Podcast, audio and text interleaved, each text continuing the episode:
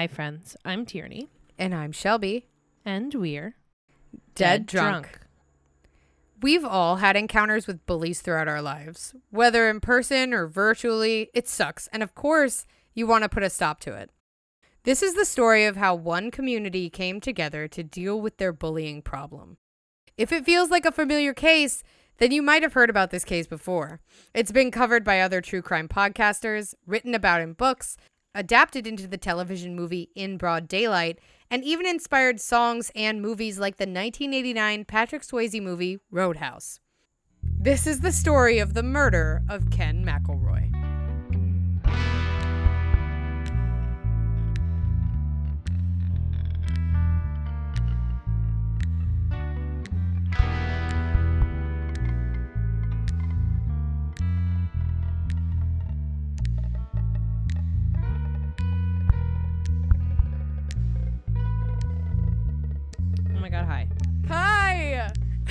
What's up? Not much. I'm back to school, and I already want to go to sleep. Yeah, I'll wake you up when September ends. wah, wah, wah. Thanks, I thought it was pretty good. That was a great one. I loved it. Yeah, everybody's kind of back to school. I'm seeing all those really cute starting kindergarten pictures or starting whatever grade they're starting where they're sitting in front of a Mhm. computer and it's and I'm, I'm loving so- it. I'm really loving it. I'm so excited. I only have eight students this year, and it's just I feel like it's gonna be. I hope that we stay open, but I just I think, I think they're gonna be cute. Yeah. I'm excited about your students. Yeah. so yeah, should we just like jump into the case? yeah, let's let's jump right in. I feel like we talked about all of our our stuff off off uh, audio this time, so nobody has to Yeah. listen to us. Yeah, we caught up when we weren't recording, so you're welcome. this week's cocktail comes to us from Anjali Tong. I butchered that, I'm sorry. From The Kitchen Without an E. That's the name of the website. Ooh, kitchen. Yeah. Kitchen. And it's appropriately named The Cocky Rooster. You'll see why. It's just because he's cocky. It's not like a. it's just because he's got. I could have guessed that one. yeah, it's not. You can definitely guess why. You don't have to wait and see. So what you're gonna do is rub a lime wedge around the rim of a pint glass, and then dip the glass into a small plate of salt to coat the rim. Then add one ounce of lime juice, two to three squeezes of sriracha, and three dashes of Maggi, which, according to Grub Street, is a sauce that has a kind of roasty flavor. I didn't know what it was either, so I had to look it up. Then you slowly pour in a lager style beer, like you would pour a beer into the to a glass, like not like a Neanderthal would. like a regular person would pour a beer into a glass. Add some ice cubes, and if you really want to get crazy, you can garnish with a few jalapenos or toss them right into the drink. Ooh. Yeah. Or you could just garnish with a lime wedge, like a wuss like I am. But I like the jalapeno. Oh my god, that reminds me. So I saw this thing on TikTok and I was a little hesitant to try it, but then I did try it and it was delicious and I need everybody to try it. It's not as spicy as it sounds. You cut a jalapeno, you take like the insides out and take as many seeds out. Like the seeds are what makes it spicy pretty much. So like you take as many seeds out as you want. Then you put um veggie Philadelphia cream cheese in it and then you stick Takis inside and then you just like bite it. And it's so good. It's so good. that is so weird. The cream cheese isn't the weird part. The Takis. It's the Takis, yeah. It's basically like a jalapeno popper with like some crunch and not Yeah. the friedness. But it's so good. Okay, I'll have to try that. Yeah. and then you can chase it with um a cocky rooster. Okay, so this cocktail I thought would be perfect because I found this really cool blog. It's on Blogger. It's called Booze Movies, and it kind of it, it kind of reviews movies as if you would review a liquor. And so I thought, let me see if they have Roadhouse. Since this story inspired Roadhouse. Right. So, if you want to check it out, it's the full title is Booze Movies: The 100 Proof Film Guide. And we're not sponsored and there's no partnership, but I think it's pretty cool and that you'll get a kick out of it. Anyway, their review of Roadhouse went like this quote, like a martini made with malt liquor, this cocktail isn't smooth or subtle. Still, it's a lot more enjoyable than it should be. That is awesome. I love it. It, and it's a lot like our talk of true crime. it's a is a lot more enjoyable than it should be. Oh yeah. Anyway, Perfect. are you ready for the case? Drink up, dead drunkies. Tony and Maybelle McElroy were a poor migrant tenant farming couple who moved around from Kansas to the Ozarks before finally settling their family down just outside of Skidmore, Missouri. In 1934, the couple welcomed their 15th of what would ultimately be 16 children. No. Ken Rex McElroy. no, thank you. No, thank yeah, you. Yeah, I was I was just thinking you have half that for a class and that seems like a lot. So The Duggar family called. Um, they're sending you a cease and desist. no thanks. Yeah.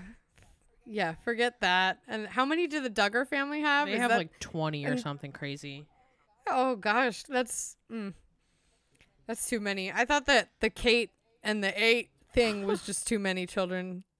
so McElroy dropped out of school before reaching high school, and by the young age of 13, he was already a familiar name to the local law enforcement. At the age of 15, McElroy established a reputation for himself around the town as a variety of things, including a raccoon hunter, a small time thief, and a womanizer. A raccoon hunter. Yeah, that was very important, apparently. Good. he fathered more than 10 children with different women. And McElroy also spent some time rustling hogs and cattle, which kept his pockets regularly stuffed with thick rolls of $100 bills. Was he like hot? No, hold on. I'm going to show you what he looks like. Oh my god, his face pops up in like that little thing when you Google him. Like, Uh huh. I'm just going to send you the Google link in the chat because it's. Okay. I'm just like thinking of somebody who fathered that many children with that many different women. No, he's And, like- he's not hot. I think that in his younger days He had money though, right? He had money and I think in his younger days he might have been able to like pull it off. But Oh Lord, Jesus it's a fire. Actually, he kind of looks like my grandfather. he so that's what I'm thinking is as he when he was much younger, like a teenager, he was probably kind of hunky. But it's not his hunkiness that got him the women. I think it's mostly It was the money. I honestly think it's mostly his intimidation. Oh, I hate that one. I hate that. Oh yeah. Okay. No, thank you. So over the next two decades, McElroy was suspected of being involved in thefts of grain, gasoline, alcohol, antiques, and even livestock. But he was never convicted of anything. Charges were brought against him 21 times, but every time McElroy would intimidate the witnesses until they refused to testify, often by following them around town in his truck or parking outside their home and watching them. No, thank you. No, thank yeah you. Yeah, so this is that intimidating part i was talking about is he he was a pretty intimidating man he was 270 pounds and he was over six feet tall he had as you've seen thick black eyebrows and bushy sideburns and heavily lidded steel blue eyes which i mean even if they are blue in these pictures they look dead like no. Yeah. He was a scary looking guy. And he used his stature to earn his title of the town bully. But he wasn't just a mean guy. According to a Colorado lawyer and author, Henry MacLean, who wrote the book In Broad Daylight about Ken McElroy, So probably not his biggest fan. I don't know that anybody is a fan of Ken McElroy. anyway, MacLean said, quote, he was very cunning. He knew which people to pick on, the weak people, and he followed through on his threats just often enough to make people believe he was going to do what he said. So he's like charming almost. So he's not Yeah, he's not just the biggest guy in town. He's also smart enough to know who to bully. I hate him. which is gross. So then he met Trina McCloud, who he immediately identified as weaker and therefore prey. Ew, ew, ew. Wait, it's not even the worst part.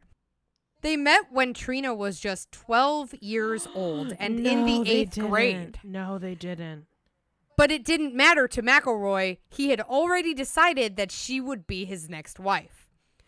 McElroy raped her multiple times, eventually impregnating her at the age of 14, forcing her to drop out of school in the ninth grade. Then Trina went to live with McElroy and his third and then current wife, Alice, still with the previous wife, Alice. No. And Alice like lets this happen. Does he tell Alice that it's his baby? Yeah, Alice doesn't have a choice. This, I mean, that same guy that raped that 12 year old and impregnated her at the age of 14, like, probably forced Alice into marriage. It's not like Alice wants to be in this situation, I'm assuming. But, Oh my god, Alice girl. but wait, it gets worse. In order to avoid the charges of statutory rape, McElroy then divorced Alice and married Trina, who was the only witness to that crime. Why wh- why did she consent to that? Why was he allowed to marry such why was he allowed to marry her? Are Like- you you- are you hearing what I'm saying about this guy? This guy could do whatever he wanted. He was huge. He was intimidating, and he would fuck your shit up if you stood in his way. I'm going to go out on a limb and say that I hate him. Yeah, I don't think you're alone in that feeling. Okay, cool. so, obviously, we don't think either Alice or Trina was happy with the situation, or probably McElroy's treatment of them, which I'm assuming only got worse behind closed doors. So, 16 days after Trina gave birth, she and Alice fled to Trina's mother's and stepfather's house. But according to the court records, McElroy tracked them down and brought them both back to live with him. As punishment, McElroy then returned to Trina's parents' home while they were away, shot the family dog, and then burned the house down. So, do you see what I'm saying? He's a sociopath. Yes. Yes. So, and there's no. Uh, to me, it makes total sense how why the women live this way. Look at his reaction. That's insane. Did anyone try to report any of this stuff? Yeah. So, based on Trina's account of the story, McElroy was actually indicted in June of 1973 for arson, assault, and statutory rape. Okay, He was and, arrested. um, He was then arrested, booked, arraigned, and released on $2,500 bail. so, oh my god. So But just because he had enough money, he he got out. I'm guessing he did something else while he was out, right? Oh, yeah. Trina and her baby had been placed in foster care at a home in Maryville, Missouri, which was only 20 minutes away from Skidmore. So it was easy for McElroy to find them. And once he did, he spent hours sitting outside the home just staring at it. No. Eventually, he told the foster parents that not only did he know where their biological daughter went to school, but he knew what bus route she took. And he was willing to trade, quote, girl for girl to get his daughter back. This resulted in additional charges being filed against McElroy. oh, he's disgusting. Mm hmm. He's so gross. Yeah, he's he's the worst. Yeah. I don't even know if bully is a the term that I would call. Really terrorist, I think I would call it. Yeah, I agree. Three years later, on July 27th, 1976, a farmer in Skidmore named what I think is the most perfect name for a farmer, Romaine Henry. Was he a lettuce farmer?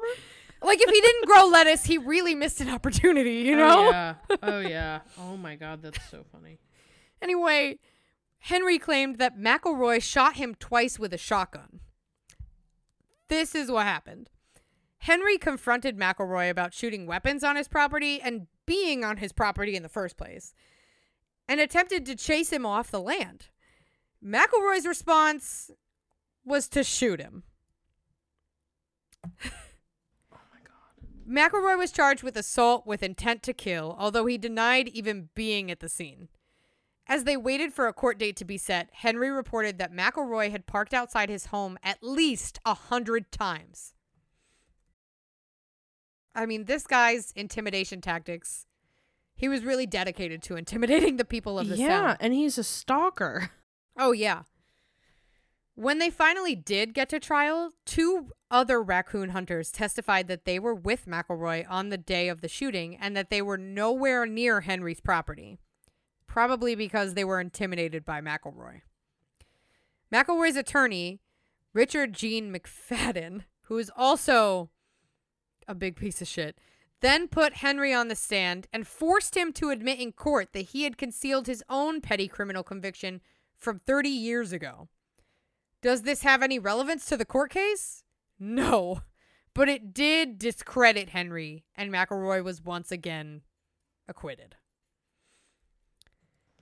I'm annoyed. Yeah, I don't have the exact quote, but McFadden actually talked about how McElroy was one of his favorite um, clients because he was always on time and he was a return customer and he paid in cash. Ugh.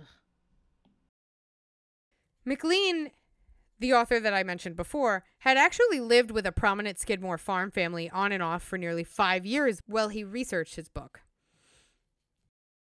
And he also noted in his book that, quote, McElroy had a legendary status, and it all got to be bigger than he was. Somebody would hear his name, and the legend grew bigger. When he got off trial, it grew even bigger. It went beyond just hammering people and being mean spirited. He neutralized an entire criminal justice system. So, I hate this guy. yeah. Four years later, in 1980, one of McElroy's many children got into an argument with Evelyn Sumy, a clerk in a local grocery store that was owned by 70 year old Ernest Bo Bowenkamp and his wife, Lois. Allegedly, one of the young McElroy kids had tried to steal some candy, which sounds about right, and upon being caught, one of the older children jumped in to argue with the clerk. If their father could get away with anything, then they could too, right? It's not out of the realm of possibility that the kids would think this way. Yeah. But the confrontation didn't sit well with their father, who apparently took it as a personal attack. McElroy started stalking the Bowenkamp family until eventually, on the night of July 8th, 1980, he confronted Bo Bowenkamp in the back of his store with a shotgun in hand. McElroy ended up shooting Bo in the neck, unknowingly securing his own fate. Oh god. Bowenkamp survived, though, and oh. McElroy was arrested and charged with attempted murder. Okay. At his yeah. At his trial, however, McElroy was only convicted of assault and then released on bail while he waited on his appeal. no. Yeah, so you can understand the frustration going on in the townspeople of Skidmore, right? Yeah. So immediately after being released, McElroy headed to the D&G Tavern, a local bar, with his M1 Garand rifle that had a bayonet attached. Because of course he did. Because of course. he right? Because that's what everybody brings to a bar. As he drank, he made incredibly graphic threats detailing what he wanted to do to Bo Bowenkamp. This led several other patrons to look into what they could do legally to prevent McElroy from harming anyone else in their community. Kirby Gosley, a Skidmore farmer, recalled to Patch.com, quote, Our law enforcement never went after him very hard. The son of a bitch would just as soon shoot them as anyone else. So he was even he even intimidated the police force that they had. That's crazy. Like what? What are you here for, police? If you're not gonna arrest like a dog mean- murderer, if if he did nothing else, he's still a dog murderer, and I hate him for that. Oh yeah. Yeah, as when I wrote that part in the in writing up this case, I immediately thought of Katie's reaction of, "Oh, Mm-hmm. kill him." Yep. So- Just kill him. It's fine. We we don't need him on our team, as you would say. But I mean, I think it makes sense that the law enforcement is also intimidated. I mean, even when they did catch him and charge him with a crime, McFadden, who Gosley called McElroy's quote nickel slick lawyer from Kansas City, would get him acquitted every single time. Yeah. So, since the law enforcement had their hands tied, the Nodaway County Sheriff, Dan Estes, suggested that they form a neighborhood watch team. When McElroy's appeal was delayed again, the townspeople felt let down by the justice system again and decided to take matters into their own hands. I love where this is going. On the morning of July 10th, 1981, some townspeople met at the Legion Hall in the center of town with Sheriff Estes to discuss how they could better protect themselves. During their meeting, McElroy and Trina were seen going into the D&G Tavern. And when word got back to the men at the Legion Hall that McElroy was in town, Sheriff Estes urged the group not to get into any kind of direct confrontation with them. Instead, Sheriff Estes again instructed them to form a neighborhood watch to keep them all safe. And then he just drove away. What? Yeah, so it kind of sounds like the don't do anything bad, but I, I'm not here to see it. So Oh, I get it. I get it. I don't know if that's what he meant, but that's like don't do anything like. bad. Wink, wink, nudge, nudge. Right. So the citizens decided to go to the tavern as a massive group, filling the bar completely upon their arrival.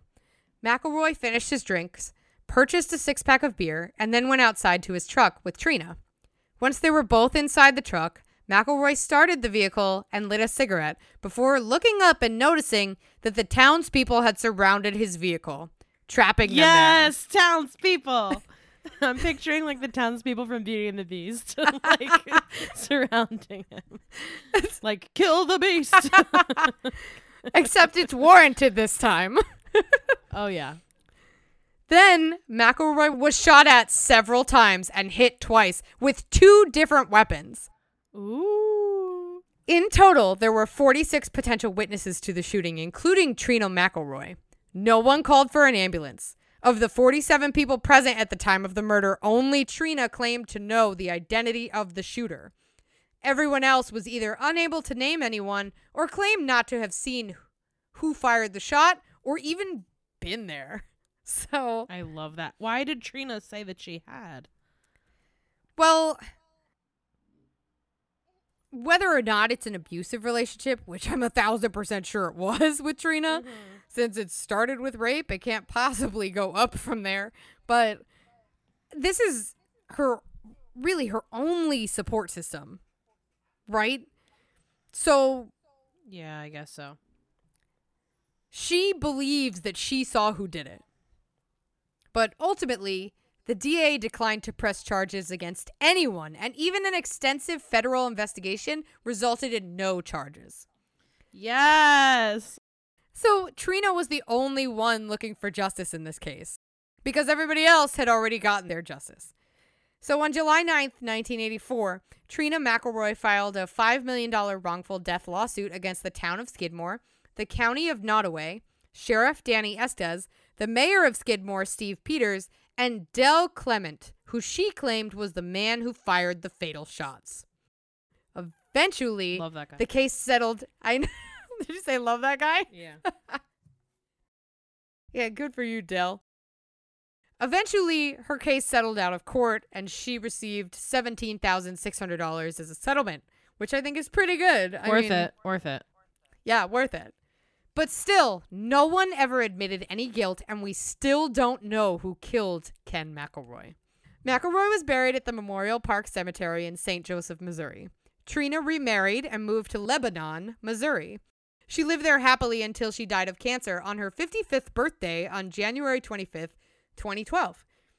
Aw. I thought that was actually pretty interesting because now both dates on her gravestone are the same. That's immediately what I thought too, but I wasn't gonna say anything. I was like, at least her gravestone will look like. I know, I thought that was kind of cool. Like, you don't see that a lot, you know? Yeah. Still, the mystery of who killed Ken McElroy remains unsolved. Only the residents of Skidmore know the truth, and they will probably, hopefully, never come forward with it. This is a mystery that I'm totally content on not knowing. In their eyes, and in my own opinion, they did what had to be done to secure the safety of their community. Mm-hmm. 60 year old Joyce Monte, the Bowenkamp's daughter, told Patch.com It was not the kind of justice they should have gotten. We stood up and did the right thing. We went to the police, we went to the courts, we went everywhere we could, but justice would stay delicately out of the way. Looking back, the justice system had as much to do with killing Ken McElroy as anyone in Skidmore did. I loved it. Yep. Not to So encourage mob mentality or anything. No, yeah, this we don't want to encourage but lynching of any true, like, kind. if, But in the- if if the police had taken this seriously from the beginning, he would probably still be alive and rotting in prison. I mean, well, the police did take it seriously. The problem is that Ken McElroy always figured out a way around it. He either had his lawyer get him out, get him out of it, or he intimidated the witnesses into refusing to testify. In which case, there's nothing that you could charge him with. Then, if no witnesses are going to back up the story, then I guess, but like, yeah, I know. I, I personally, I agree with Joyce. I believe the justice system of Skidmore, Missouri, is wholly responsible for the death of Ken McElroy. oh Those yeah, townspeople had no choice. I mean, there was a terrorist living among them, and they couldn't get them, get him. For as many times as they tried to get him thrown in prison, nothing happened, and so they took matters into their own hands. I'm not saying they did the right thing, but I, I think that they did in this circumstance. They did try to do the right thing legally, and when that fell through, they did what they had to do to keep their town safe. yeah. I mean, I get where they're coming from. Murder, murder is bad. Murder is bad. Do not murder your neighbor because he's an asshole. But, Ken but if they're a terrorist, Ken McElroy is not a problem anymore. Right? I mean, that's what I that's what I thought. I mean, like problem solved, you know, like if law enforcement can't handle it, they did. I think it's They just saw it's just so cool the way the town like came together and was like, we're gonna murder this guy and nobody's gonna go down for it because we're all gonna protect each other. Like that's that's cool. what I thought. That's what I got from the story is that this is a community that really really has each other's backs. yeah They're like this guy came in and started causing problems. So we got together and we solved it. yeah. I, I love that's that's a real true community. Mm-hmm. So, I mean, if you want to if you want to tell us what you think about the case, what do you think? Do you think that they should have tried harder to get him thrown in jail or like yeah, justice was served? You can email us at Deaddrunkpod at gmail.com. if you make this drink, um tell me tell me how it tastes. Does it fit Booze Movie's description of what Roadhouse was like as if it was a cocktail? Like not a great movie, but like somewhat enjoyable. like is that If you what do you got make it, I would also love to see pictures with the jalapeno garnish. Also, try my jalapeno snack. Yeah, if you make either of those jalapeno things, send us pictures and tag us on Instagram at. Dead Drunk Crime. You could also tweet it at us at. Dead Drunk Crime. Join us on our Facebook page and our discussion group to talk about this case and other cases and other cool discussion topics. Like, why do they put removable pads in sports bras, guys? I don't understand. Who's taking those pads out? And is anybody other than the dryer taking those pads out of their Where does this come from? I'm wearing one right now and I'm Oh. frustrated that the pads are removable. Because then when you put them back in, you have to like, you have to fold them up like a hot dog bun, right? And then shove them in You and then fold them back out. I mean, what a lengthy, unbelievable process. And then, like, I was talking about this with my mom, and she was like, you could just sew the end. And I'm like, still, the pads are going to bunch up in the thing. Still, though. Well, I mean, join me on the discussion page. I'll talk about this. I'm very aggravated about it. Still, apparently. So, so join us on our discussion page or our Facebook page at. Dead Drunk, a true crime podcast, and Dead Drunk discussions. We also have some pretty cool merch, which you can find on Spreadshirt, or you can find it in our show notes or in our blog notes, which you can find on our website at. DeadDrunkPodcast.com. Also, the spooky season is upon us, and we want to hear your terrifying tales. So if you have any spooky stories, email them to us. I want them. I want to Yes. be scared. I want you to scare them. I what do we're have gonna some. do is we're gonna read them cold. Like we haven't read them before. We're gonna read them on a recording for a spooky shooter. And Octo- in October, we're gonna do our best to give you a spooky shooter every single week. I Every single every single Saturday in October, including Halloween. This is Halloween. This is Halloween. The best day of the year. Okay. I think that's everything, right? Join us on Patreon for unlocking Israel Keyes. Patreon.com slash dead drunk. Right. We're still unlocking Israel Keyes. This month is our second Washington episode, and in October we go to Oregon or the Northeast. I don't know. We're gonna find out as we unlock Israel Keyes. Let's find out where Israel's gonna take us. It's really up to him. Ew, just calling him Israel is gross to me. I wonder if anyone ever called him Izzy. Ew. Not that that's a bad name for anybody. I think it's a really cool name, but I don't think he deserves it. It's gross. Junkies, before you listen to our really fun chaser for the week, I need to tell you about a brand new true crime podcast that we love, and it's called Based on the Evidence. The hosts are Christine and Zachary, and they're actually a mother son duo, which I think is super cool. If only I could convince my mom to do a true crime podcast with me, that would be everything. The other thing I love about this podcast is that they only cover cases that have an answer. So no matter what, you'll never be left guessing what happened in the trial. I love the podcast. I know that you guys are going to love it. So why don't we let them tell you a little bit more themselves?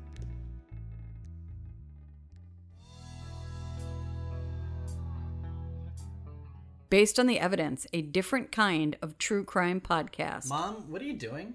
I'm trying to figure out how to do a promo ad for our podcast. Promo ad? Don't we just talk about what we do? Why don't you just do that?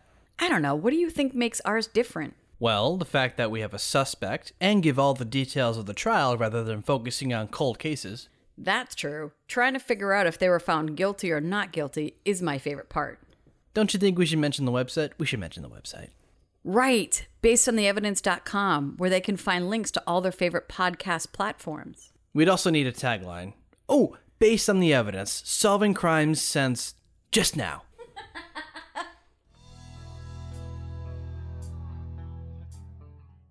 For your chaser this week, I have a choice of two quizzes.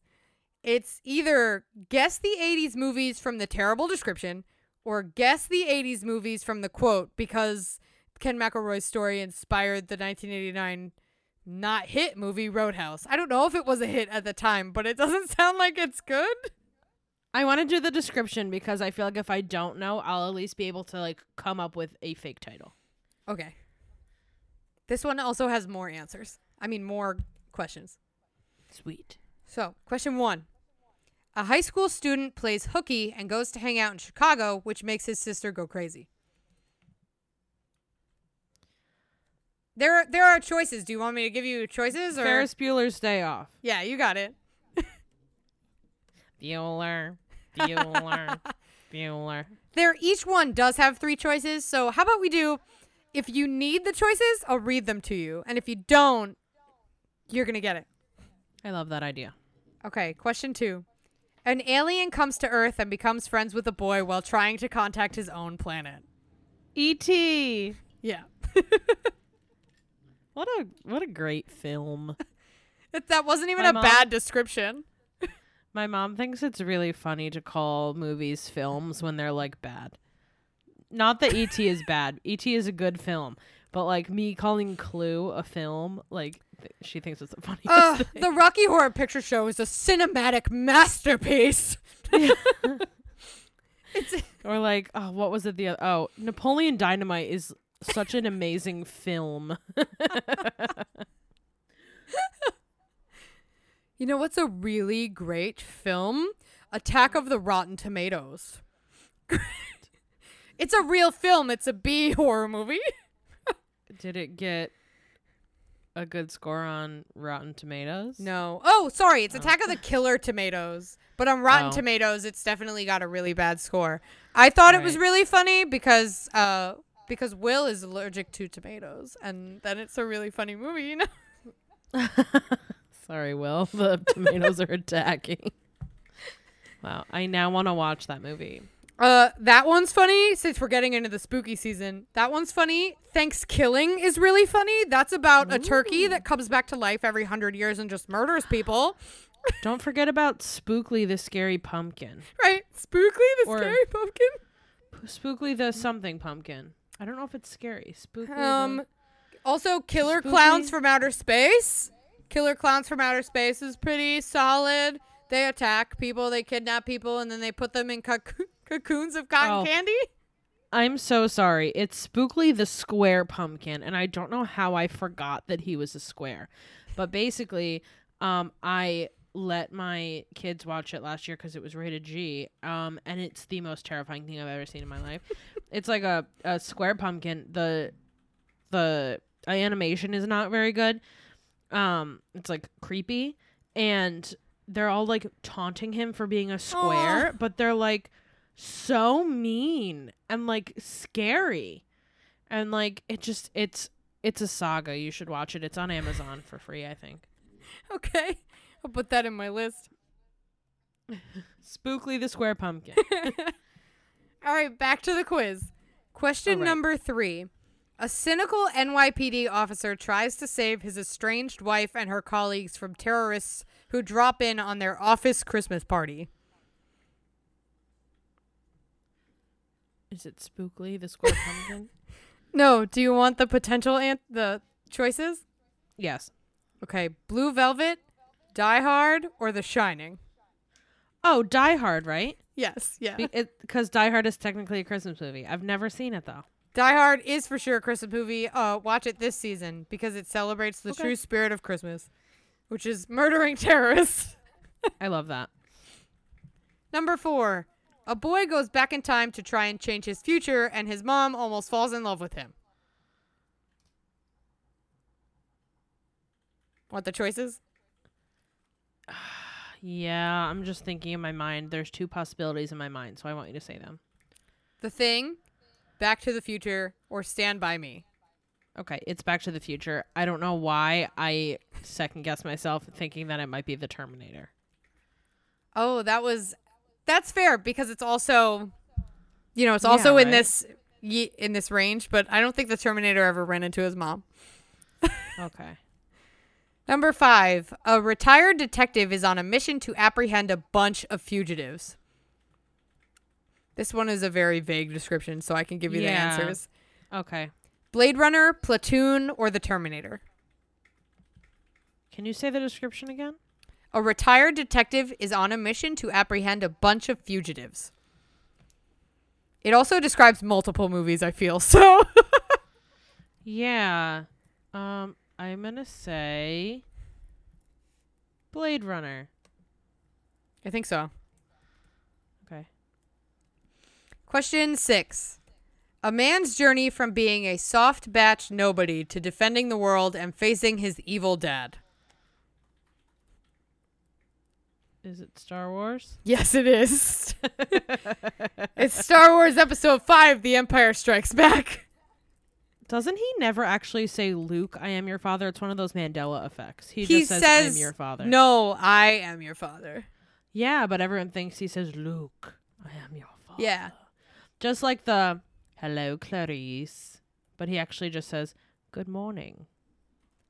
Really? That one's so different, though. I know, but everybody says like hello Clarice. Even though I know that, I still say to Yoshi all the time. I don't know why that's literally not his name, but I'm always like hello Clarice. but I know it's not even in the movie. Ready for number seven? Yes. Okay. This one should be easy. A man stumbles upon a Nazi plot to use the supernatural Ark of the Covenant to form an immortal army and take over the world. I've never seen that movie. Really? I don't think so, have I? I don't. I, you should have. It's Indiana Jones? Raiders of the Lost Ark. I've never actually seen it, I don't think. Oh, okay. Every single I've one of the choices was an Indiana Jones movie. So, I've seen the um the show at Disney World. Oh, that I've never seen. Is it good? No.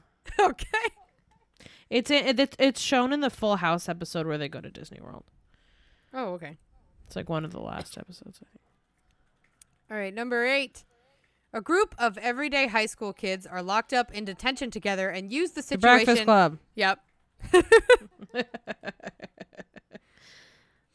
Number nine. A bunch of kids venture to find a lost treasure treasure and cross paths with a criminal family.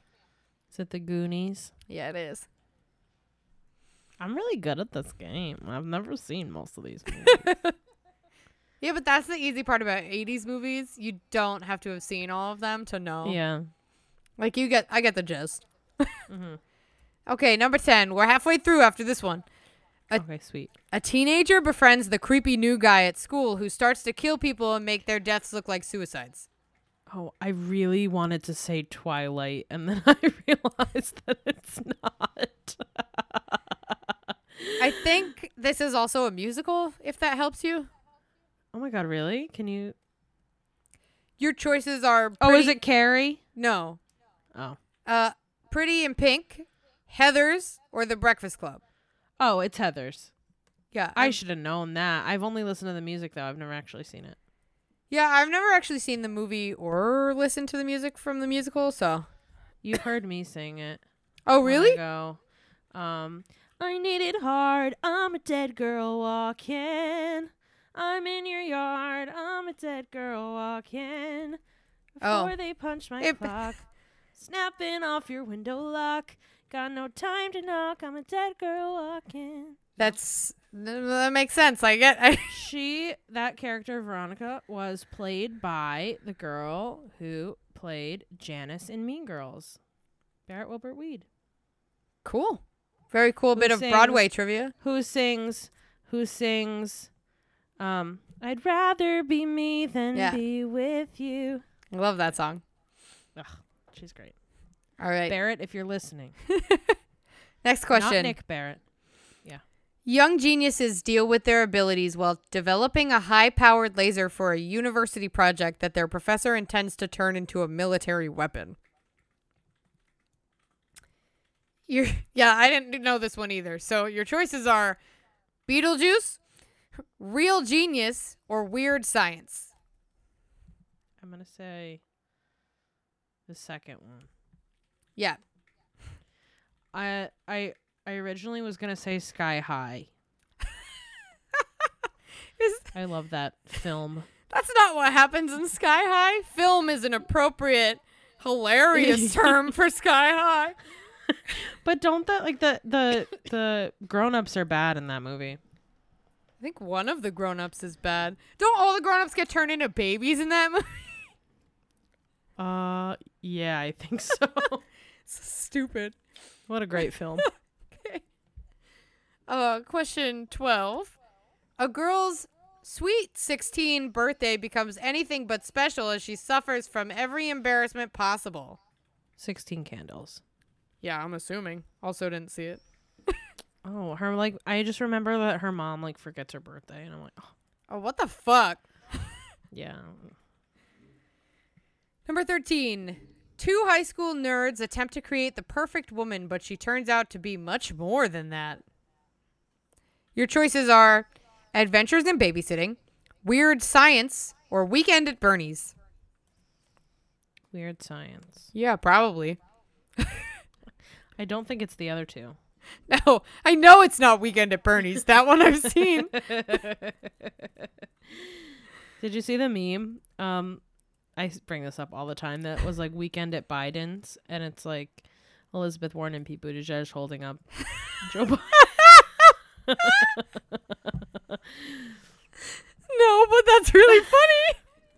It would have been funnier if Oh, it was God. Bernie though. Like they missed that opportunity. Yeah. Bernie Bernie looks like he needs to be carried around, so it would have been way Mhm. funnier. Also, he's pretty short, right? So the two of them probably could have gotten him off the ground. Yeah. All right, number 14. A poor girl must choose between the affections of her doting childhood sweetheart and a rich but sensitive playboy. what are the options? Uh, 16 Candles, Some Kind of Wonderful, or Pretty in Pink? I'm gonna go with Pretty in Pink. Yeah, that's probably a safe bet. I just know that Molly Ringwald is in 16 Candles and Pretty in Pink and Breakfast The Club, Breakfast Club. but I think I've only seen her in Breakfast Club. yeah, I've seen her in like that, and then half of Sixteen Candles. We sound like such young millennials. I just like I just wasn't into it, you know? yeah. mm-hmm. Uh, number 15. Oh, I've seen this one. A girl falls in love with a dance instructor at a summer resort and breaks her out of her shell. Oh, um, Dirty Dancing, right? Yep. 100%. I've had the time of my life. I feel like it's been a really long time since I've broken into song on the podcast, and now it's the time. You've done it twice this episode so far, so I yeah. know, but like it's been a while. Yeah, you're making up for it. All right, number 18. I'm going to read this one, and I can tell you right now, Janice is going to be screaming the answer while she listens to the podcast in her car or in her house.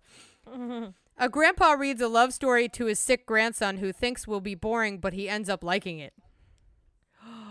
Um, um, um, The Princess Bride. Yeah. Yeah. oh my god, did you see? I I you didn't cuz you don't have TikTok. I made a TikTok of that movie because um Adam had never seen it, so I made him watch it. And there's a line in it where he's like, "Why do you wear a mask?" or something. And he's like, "It's all the rage. all the I, I think people in the future will be wearing them." He wasn't wrong. And I'm like, "Oh, Oh, nailed it. nailed that one." You I didn't know where you were going at first with the quotes because there's so many quotable lines from that movie. Oh yeah, 100%. All right, number 17. A seemingly indestructible human like cyborg is sent from 2029 to 1984 to assassinate a waitress. The Terminator. yeah. when it puts it like that, it's like, wait, what the fuck? yeah. yep. All right, number 18. A tune hating detective is an animated rabbit's only hope to prove his innocence after he is falsely accused of murder. Who framed Roger Rabbit? What a great fucking film that was. What a film. What a film that one is. All right, number 20. Sorry, number 19, then number 20, then we're done. That's how counting works. That's how it works. Kids, Two- two friends embark on a cross country drive and chance encounters over 12 years. And at one point, the girl faked an orgasm at a restaurant. Oh my god. Say th- if you say the the things I'll know. Okay. Your choices are Desperately Seeking Susan, Pretty in Pink, or When Harry Met Sally. Yep, that one. Yeah. That's That's also, think of it. that really is a really good movie. I love that movie. I've never seen it, but I've I've heard it described as a girl has an orgasm in or fakes an orgasm in a restaurant. It's actually really good, right? If they had left that part out, you wouldn't have been able Oh, to get it. But mm-hmm. I, I think it's a really good movie. I recommend you watch it. It's good. Okay, I'll put it on my list. And the final question Two dumb teenagers somehow get access to a time machine. I feel like I should know this. What's it called? Oh, yep. I've never seen it. I've never seen it. Which is funny because my mom literally texted me yesterday and said, "Have you seen Bill and Ted's Excellent Adventure?" And I was like, "No." She was like, "You should watch it." I'm like, Yeah, "Okay," but you should watch it. It was literally yesterday that she texted me that. That's crazy. That's so funny. And now we all have to watch it because Tierney's mom said so. So Yeah. we'll sign So- off with Bill and Ted sign off. Be excellent to each other. Unless you're the person that you're supposed to be excellent to is just like Ken McElroy, in which case, be excellent to people that aren't Ken McElroy. Yes. Words to live by. All right. Best wishes. Mr. Gartz.